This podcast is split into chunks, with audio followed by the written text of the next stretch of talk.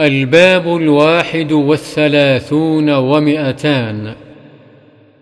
باب فضل من فطر صائما وفضل الصائم الذي يؤكل عنده ودعاء الآكل للمأكول عنده.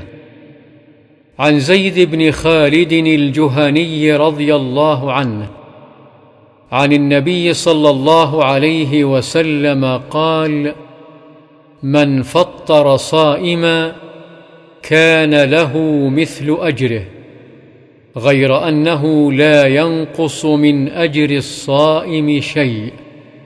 رواه الترمذي وقال حديث حسن صحيح.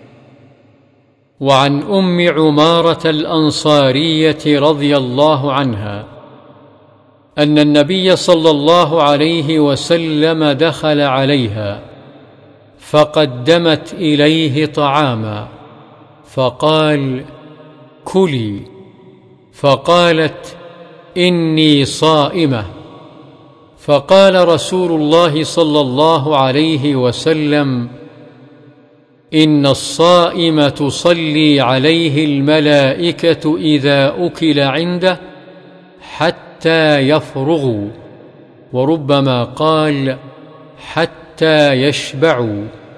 رواه الترمذي وقال حديث حسن. قال الشيخ الألباني رحمه الله قلت وفي بعض نسخ الترمذي حسن صحيح وفي ذلك كله نظر بينته في الضعيفة. وعن أنس رضي الله عنه أن النبي صلى الله عليه وسلم جاء إلى سعد بن عبادة رضي الله عنه فجاء بخبز وزيت فأكل.